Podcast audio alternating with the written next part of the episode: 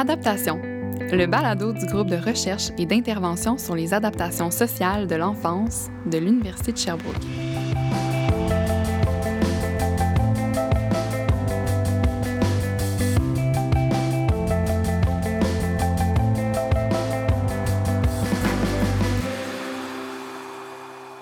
À chaque année, l'été est annonciateur d'une recrudescence du nombre de fugues chez les jeunes. C'est plus de 6000 fugues qui sont signalées annuellement au Québec.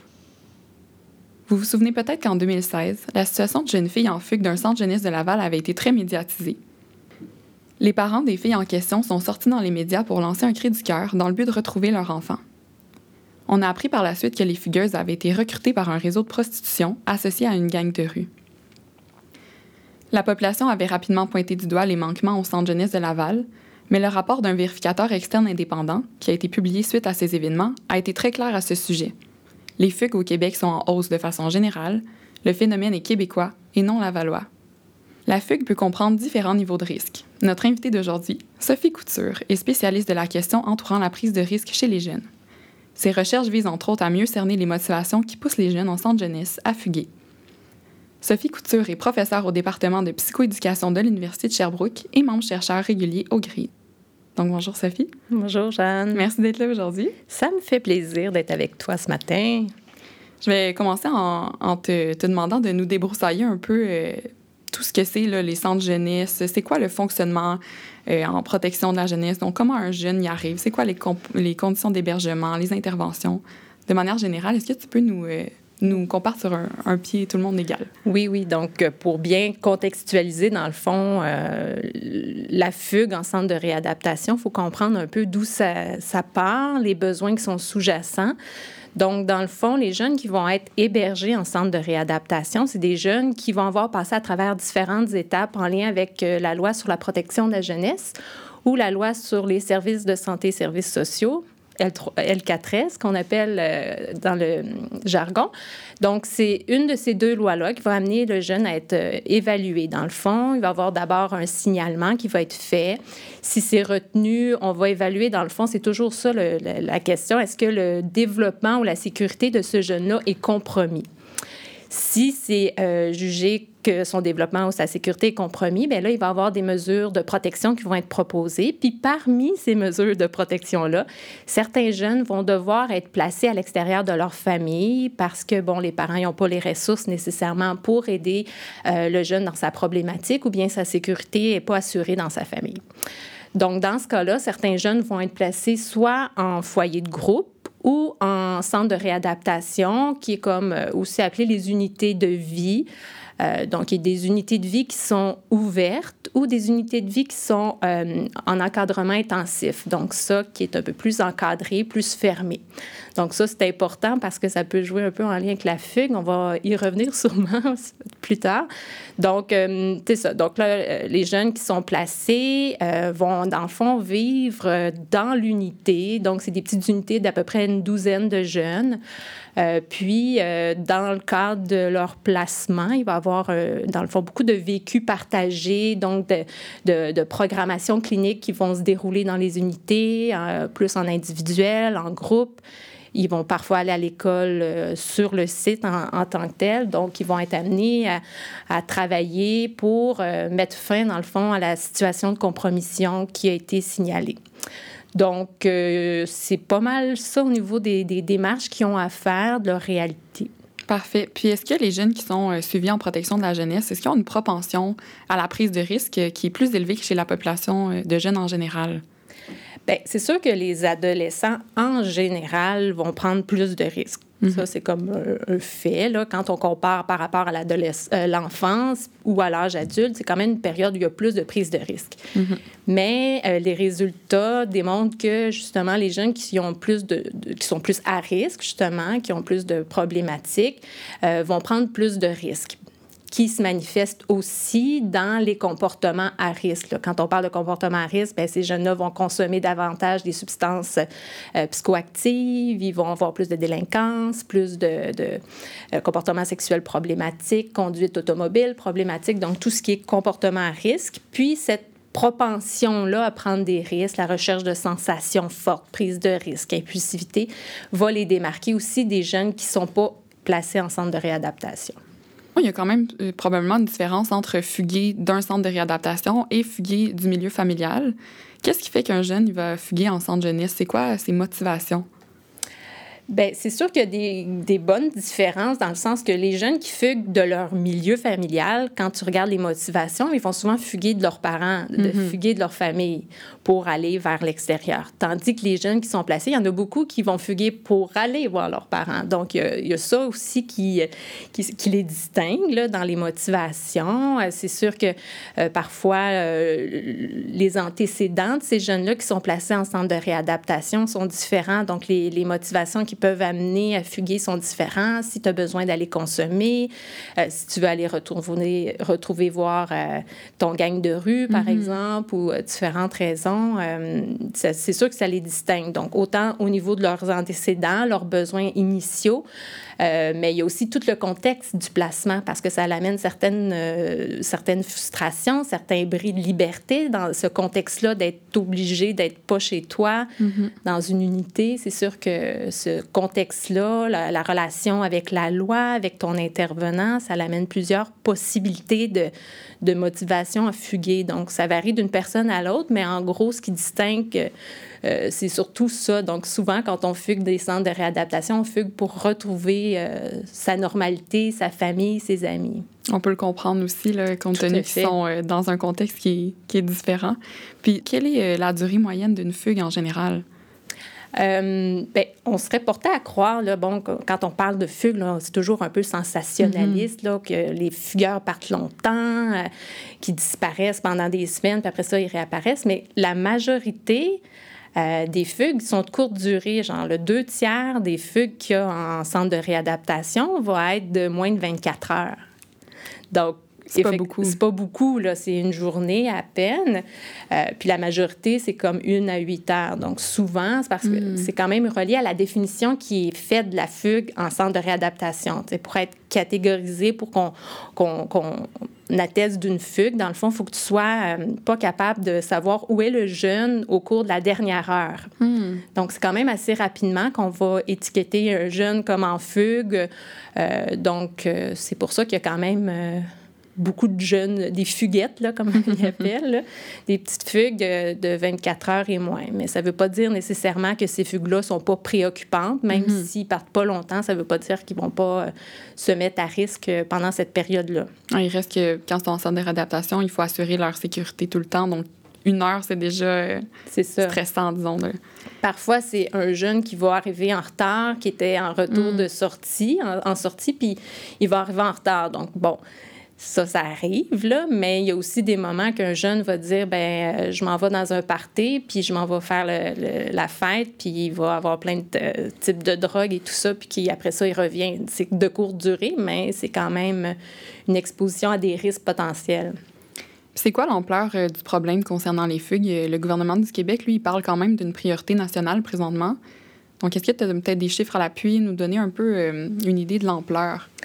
Bien, j'ai peut-être pas les derniers chiffres là, qui vont mhm. peut-être euh, changer avec la COVID, là, mais euh, en fait, quand on a fait euh, un portrait avec l'INES, bien, en fait, l'INES a, piloté un portrait sur les fugues en centre de réadaptation. Puis, dans le fond, ce qu'il montrait, c'est qu'il y a quand même une stabilité dans le nombre de jeunes qui sont hébergés. Donc, dans les centres de réadaptation, chaque année, c'est quand même assez stable, à peu près 5 500, 6 000 jeunes qui sont hébergés sur toute euh, la province, là, donc euh, partout. Puis, dans le fond, euh, il y a à peu près 25% le quart de ces jeunes-là qui vont fuguer. Puis ça aussi, c'est quand même assez stable. Donc, à peu près toujours le quart des mhm. jeunes. Mais ce qui inquiète, c'est le nombre de fugues. Donc, c'est pas le nombre de fugueurs, mais le nombre de fugues. Donc, ce qu'on a observé dans les dernières années, c'est qu'il y avait une augmentation du ratio du nombre de fugues versus le nombre de jeunes placés. Donc, même s'il y a beaucoup, euh, même si les, le nombre de, de, jeunes placés, c'est stable, mais les fugues augmentent. Hmm. Donc, les jeunes qui fuguent le font plus. Puis, c'est là que ça inquiète parce que, justement, ces jeunes-là se mettent à risque dans certains cas. Puis, justement, c'est quoi, quoi les risques qui sont associés aux fugues en général? Ben les risques, euh, ben c'est sûr, là, je parle de risques, c'est mon intérêt, mais c'est pas toujours, euh, ils se mettent pas toujours dans des situations à risque. Il y a des fois qu'un jeune va fuguer parce qu'il va aller porter un CV pour une job. c'est ça, c'est arrivé. Bon, OK, on peut pas vraiment être contre ça, mais ça mm-hmm. peut arriver. Mais il y a des jeunes qui vont en parallèle aller euh, au centre-ville de Montréal, par exemple. Ils vont aller au, Square euh, Berry, puis ils vont se tenir avec des jeunes de la rue, mm. euh, puis qui vont s'exposer. Donc, à une variété de possibilités de victimisation, donc autant au niveau de la délinquance, au niveau des violences sexuelles. Donc, toutes ces possibilités-là de risque euh, d'être exposé à des, des, substances qui sont peut-être euh, nocives, qui ne sont pas euh, de, de, bonne qualité. Donc, c'est toutes ces possibilités-là qui sont présentes. Tu l'as un peu nommé, mais il semble avoir un lien des fois entre la fugue et la prostitution. Donc, pourquoi les fugueuses sont-elles plus à risque de devenir victimes de l'exploitation sexuelle? Mais c'est sûr que euh, le fait d'être en fugue, tu as une certaine vulnérabilité. Tu sais pas toujours où tu vas dormir. Mm-hmm. Euh, donc, euh, des fois, tu vas être en contact avec des personnes qui vont peut-être profiter de cette situation-là, puis qu'en échange d'un de, hébergement puis de nourriture, bien, ils vont te proposer des activités sexuelles, soit en échange. Donc, c'est ça, quand on parle d'exploitation sexuelle, c'est autant en échange de biens, de nourriture. Donc, ça, ça peut se produire pendant la fugue. Il y a aussi des échanges en, en termes d'argent. Donc, ce qu'on entend souvent, là, plus au niveau euh, d'exploitation sexuelle. Donc, il y a ces deux possibilités-là. Donc, le mode de vie de rue auquel tu dois t'adapter. Euh, puis, ben, si euh, on veut faire ces activités-là, ben, c'est sûr qu'ils n'ont pas le choix de quitter les lieux, quitter un certain temps. Donc, il y a tout ça aussi qui vient, qui vient se mettre en place. Selon toi, qu'est-ce qui pousse les jeunes à continuer ou à répéter ces comportements-là à risque malgré les conséquences possibles? Ah, ben ça, tu sais, c'est pas juste pour les fugueurs, je pense que c'est pour tous les adolescents. Là, des fois que tu te demandes, mais pourquoi qu'ils continuent? Mm-hmm. là, tu sais, tu t'es fait arrêter, euh, tu n'as pas mangé pendant trois jours. Euh, C'est-tu vraiment si, si le fun là, comme, comme expérience? Puis tu te demandes, ben voyons. Mais. Euh, dans le fond, il y a comme toute plein de théories qui expliquent la prise de risque à l'adolescence, pourquoi que ça augmente plus. Donc, c'est sûr que ça s'applique aussi à ces jeunes-là qui sont placés. C'est des adolescents, il faut se rappeler. Mm-hmm. Donc, c'est des ados. Donc, c'est sûr qu'à cette période-là, développementale, ils vont aller chercher beaucoup de, de recherche de nouveautés, de sensations fortes. Donc, ça, c'est très exacerbé. Euh, le contact avec les pères aussi. Donc, c'est sûr que tu es plus euh, sensible à la pression de tes pères, de tes amis, s'ils veulent euh, t'inciter à faire n'importe quelle activité. Donc, c'est sûr que tu as cette comme euh, suractivation, dans le fond, de cet intérêt pour la recherche de sensations. Puis en même temps, c'est sûr qu'à l'adolescence, on n'a pas encore nécessairement toutes les fonctions euh, cognitives, d'autorégulation qui sont présentes, qui permettraient de freiner ces, euh, ces décisions-là, cette prise de risque-là. Donc, il y a ça aussi. Mais c'est sûr que les jeunes qui sont placés en centre de réadaptation, ils ont quand même un portrait clinique un peu plus euh, euh, complexe. Ils ont des besoins différents aussi. Donc, euh, dans certains cas, ces jeunes-là, ben, les traumas qu'ils ont eu à l'enfance, les expériences, c'est ça, d'abus, de négligence, peuvent venir avec le temps teinter leur, leur prise de risque. Donc, pour certains jeunes, la prise de risque va venir répondre à ce besoin-là de reprendre un contrôle sur leur vie sur mm. leur expérience de vie négative, traumatique. Donc, il y a cette voie-là aussi pour expliquer, dans le fond, c'est quoi les particularités de ces jeunes-là. Euh, donc, au-delà d'être des adolescents, euh, comme euh, tous les adolescents qui ne sont pas hébergés, mais ils ont en plus certaines particularités qui viennent expliquer pourquoi ils répètent ces comportements-là.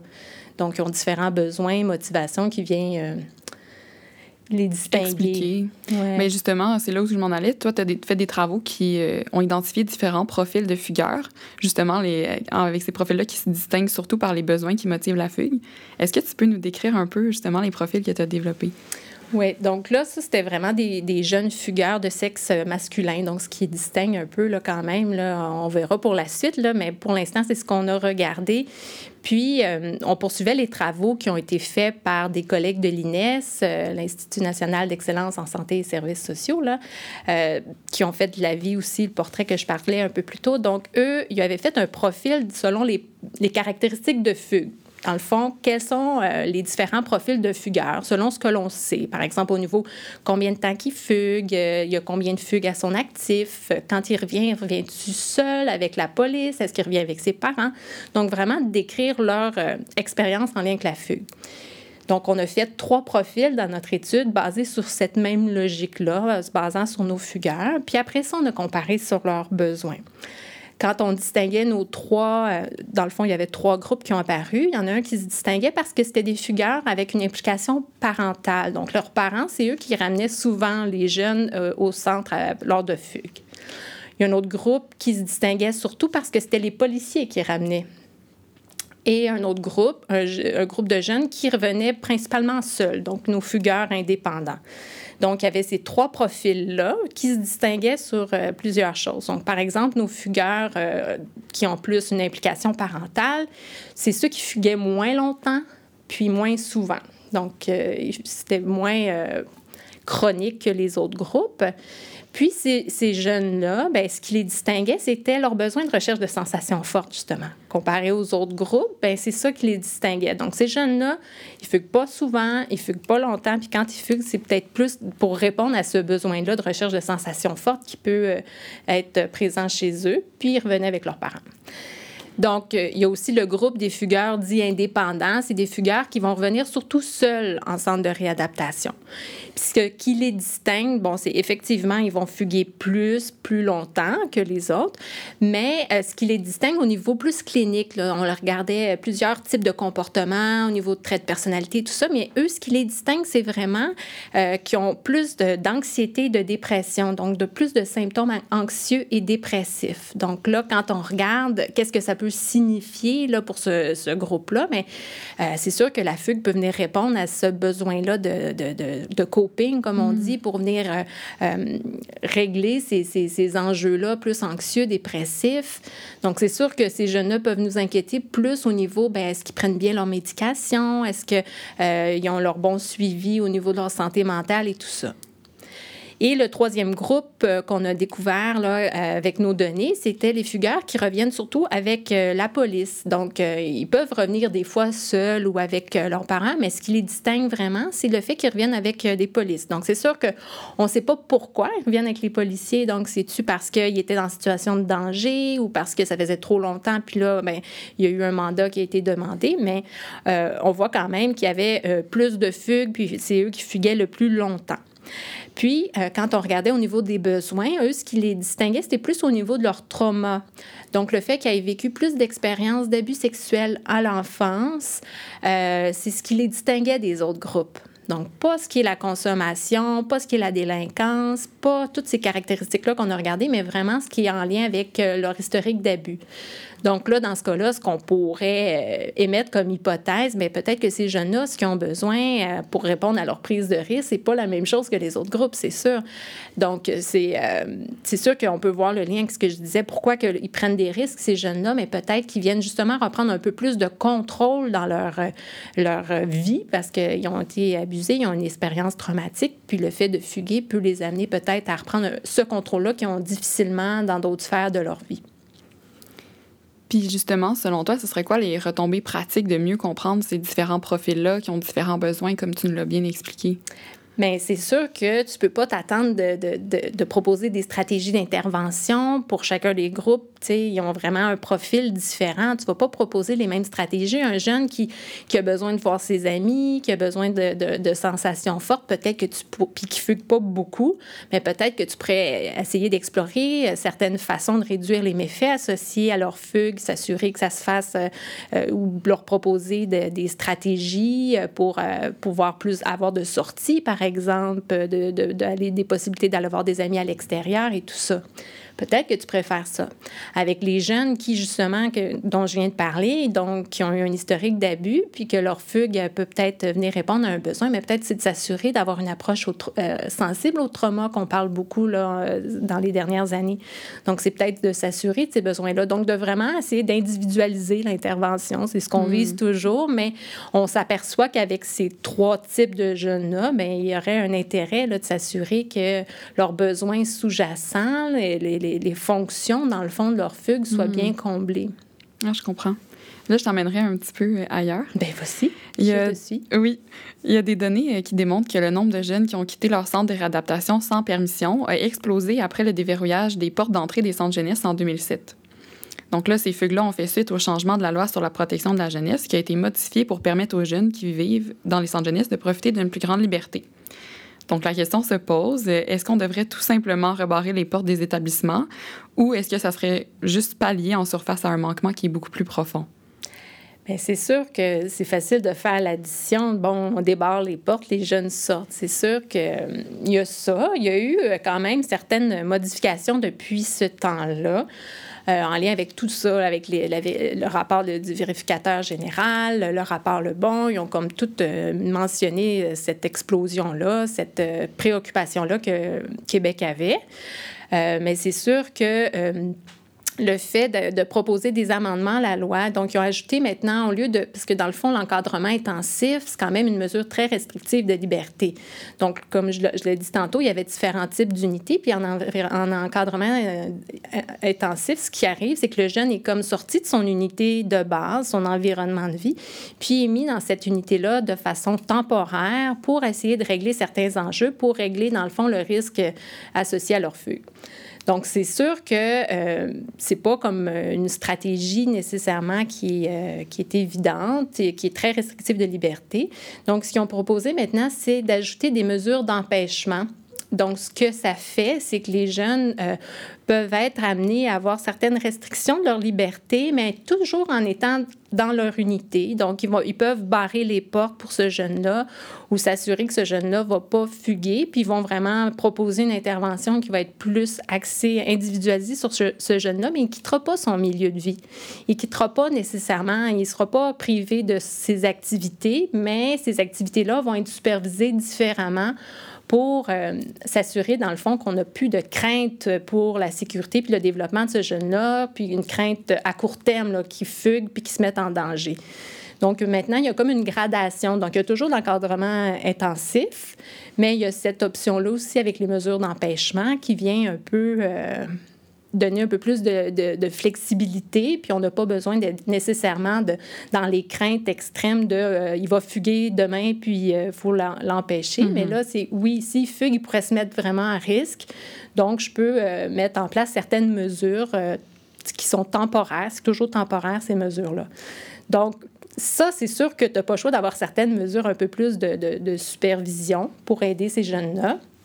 Mais euh, c'est sûr que moi, je considère qu'il y a quand même les besoins sous-jacents qui doivent être adressés, puis qui le sont aussi. Là, mais euh, donc, euh, je considère que de commencer à travailler là-bas, c'est une bonne étape. En 2016, il y a un rapport d'un vérificateur externe indépendant qui avait été commandé dans la foulée de la série de fugues effectuée par les jeunes filles au Centre jeunesse de Laval. Toi, Sophie, te prépares à la rédaction d'un avis qui a été publié suite à ce, à ce rapport-là, qui a été publié par l'INES, dont, tu parlais tantôt, qui est euh, mm-hmm. l'Institut national d'excellence en santé et services sociaux. Donc, toi, l'avis que tu as fait, il y avait pour but de soutenir les décideurs, les gestionnaires en, en, centres intégrés de services sociaux, euh, pour soutenir les intervenants dans les pratiques de prévention et d'intervention en matière de fugue. Est-ce que tu peux nous donner les grandes lignes des recommandations que tu as faites dans cet avis-là? Euh, ben, pas moi personnellement. Ah, OK, oui, mais hein. que tu participé. c'est vraiment l'INES. Puis nous, euh, autant à l'Institut universitaire Jeunes en difficulté, puis à l'Institut de Québec. Donc, on a, on a collaboré dans, euh, dans le fond, c'était vraiment plusieurs étapes. On a fait une revue systématique sur, le, sur les, les, meilleures pratiques qui existent. Après ça, il y a eu des consultations. Il y avait un comité de travail. on était plusieurs. Il y avait des chercheurs qui s'intéressent à la question, mais tous les directeurs, les, les intervenants, les milieux communautaires, c'était vraiment très riche comme discussion pour pour essayer de voir quelles recommandations peuvent découler de notre revue systématique puis de leur expérience sur le terrain. Euh, puis après ça, ces recommandations-là étaient euh, proposées à des jeunes, un comité, donc c'était vraiment très élaboré. Puis en fait, ce qui a ressorti de cet avis-là, c'était 14 recommandations. Là. Je ne vais pas toutes les là, parce que de toute façon, je ne connais pas toutes par cœur, mais en fait, euh, ces 14 recommandations-là, ils se séparent en différentes catégories. Donc, puis c'est souvent comme ça qu'on parle de fugue, puis dans d'autres problématiques aussi. Là. donc, on, on parle souvent des interventions qui ont lieu avant la fugue ou pour prévenir dans le fond, les fugues ou prévenir la récidive, la récurrence de fugues. Pendant la fugue, qu'est-ce qu'on fait comme intervention pendant la fugue quand le jeune n'est pas là? Puis qu'est-ce qu'on fait après au retour de fugue? Donc, il y a toujours avant, pendant, après. Puis, euh, il y a aussi des, recommandations qui sont plus euh, générales, euh, transversales, comme ils disent, là, à ces différents moments-là. Donc, quand on regarde avant, euh, ce qui ressort beaucoup de, la recension puis de l'expérience, c'est l'importance de conserver les liens, mm-hmm. les liens avec la famille ou avec les personnes significatives. Donc, donc vraiment d'intégrer ces personnes-là dans les mesures de prévention, les mesures d'intervention qui sont euh, présentes chez les jeunes euh, dans les unités. Donc, ça, c'est vraiment important. Donc, tout ce qui est en lien avec les liens, les collaborations à mettre en place avec les parents, d'explorer déjà si le jeune fuguait déjà ben, qu'est-ce mhm. qui peut euh, amener un jeune à fuguer? C'est quoi ses, sensibilités à ça? Donc, le avant, c'est vraiment relié à ça. Donc, il y a beaucoup de, recommandations qui s'adressent plutôt euh, aux intervenants, à la façon d'intervenir. Puis, aussi des recommandations qui sont plus macro, là, mhm. qui s'adressent plus à l'instance des, euh, des CIUS ou des CIS là, qui sont... qui sont l'installation qui, qui, gère tous ces, ces centres-là. Donc, il y a ça qui a avant qui ressort beaucoup.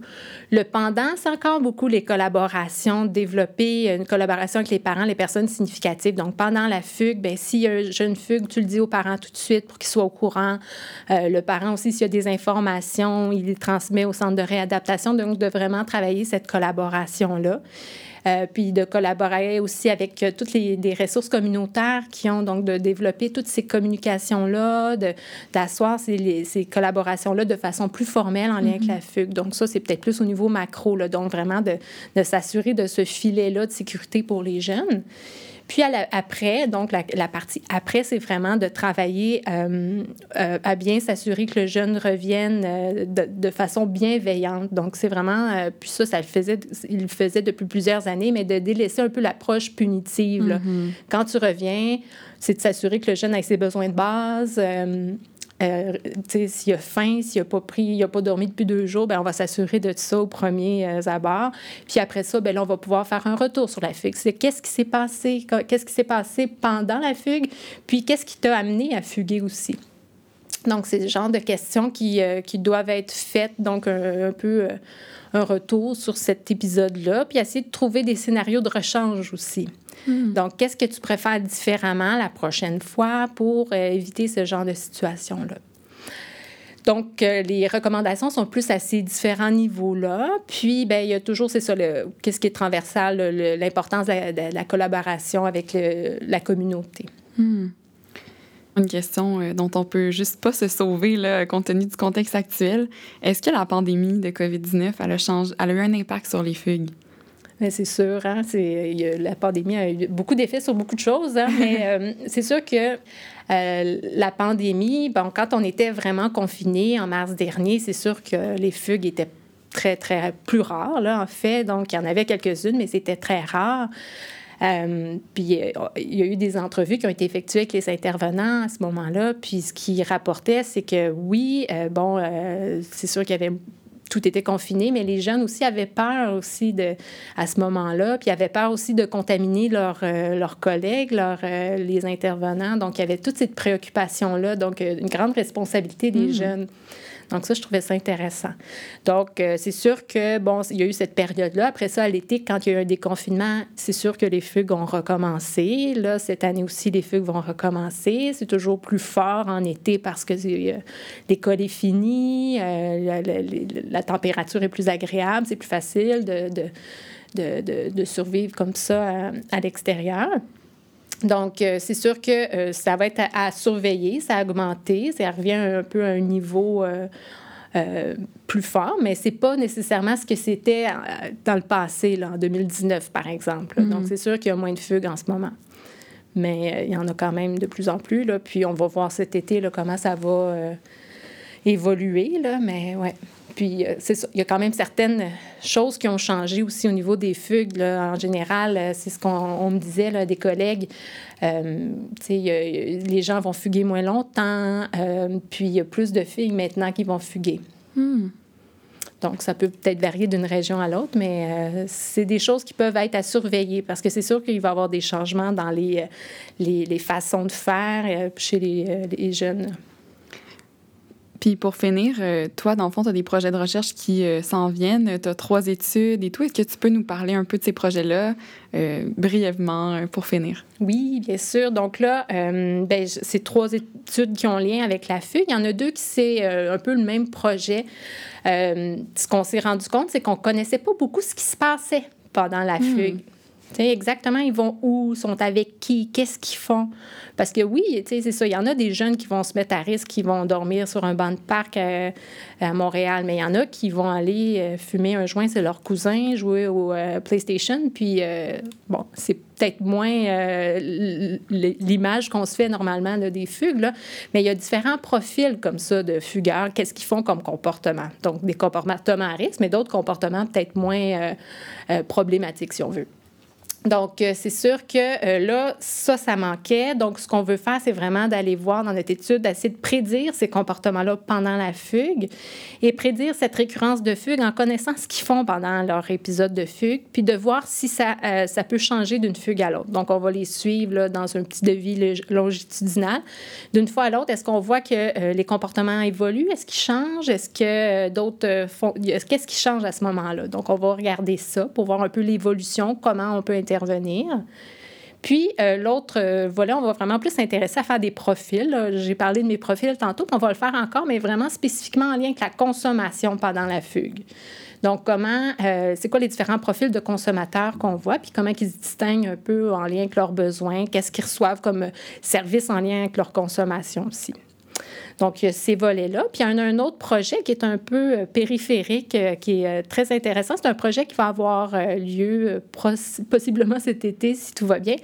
En fait, pour justement en lien avec les recommandations qu'il y avait avec l'INES, avec la mise en action du gouvernement, il y a un projet qui a lieu qui euh, amène, dans le fond, des travailleurs de la rue d'un organisme communautaire dans les unités pour un peu familiariser les jeunes aux ressources qui sont disponibles en cas de fugue et euh, pour euh, les familiariser un peu avec la réduction des méfaits et comment ça se passe, puis un peu les familiariser aux personnes en tant que telles, aux travailleurs de rue qui vont peut-être croiser quand ils vont sortir, parce que ces travailleurs de rue-là se promèneraient dans les endroits où les jeunes vont plus fréquemment fuguer.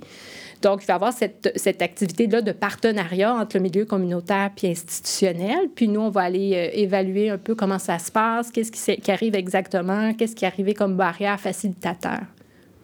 Super. Ben écoute, euh, merci Sophie. C'était vraiment super clair, super intéressant.